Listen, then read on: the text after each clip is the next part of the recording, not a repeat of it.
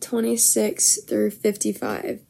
In the sixth month of Elizabeth's pregnancy, God sent the angel Gabriel to Nazareth, a village in Galilee, to a virgin named Mary. She was engaged to be married to a man named Joseph, a descendant of King David.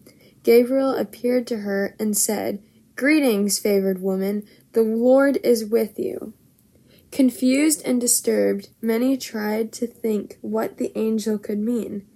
Don't be afraid, Mary, the angel told her, for you have found favor with God.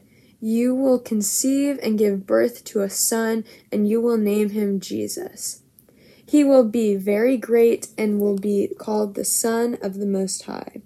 The Lord God will give him the throne of his ancestor David, and he will reign over Israel forever for his kingdom will never end. Mary asked the angel, But how could this happen? I am a virgin. The angel replied, The Holy Spirit will come upon you, and the power of the Most High will overshadow you. So the baby will be born to be holy, and he will be called the Son of God. What's more, your relative Elizabeth has become pregnant in her old age. People used to say she was barren, but she has conceived a son and is now in her sixth month. For the word of God will never fail. Mary responded, I am the Lord's servant. May everything you have said about me come true. And then the angel left her. A few days later, Mary hurried into the country of Ju- Judea, the town where Zachariah lived. She entered the house and greeted Elizabeth.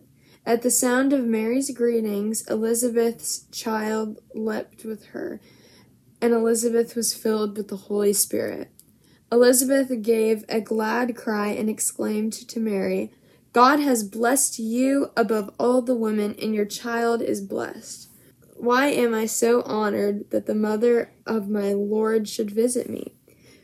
When I heard your greeting, the baby in my womb jumped for joy. You are blessed because you believed that the Lord would do what he said.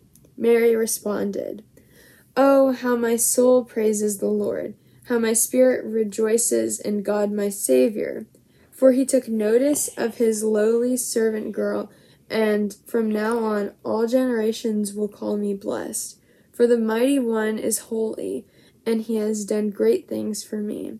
He shows mercy from generation to generation to all who fear him.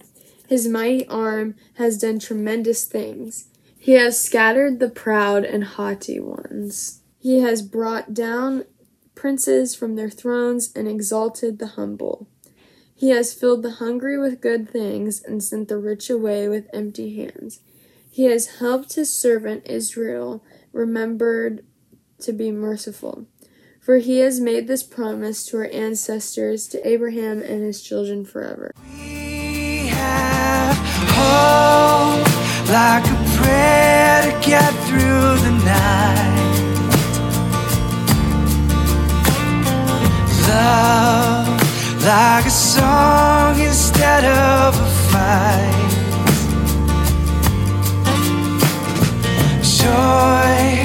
Like the brightest of heavenly lights. Peace like a river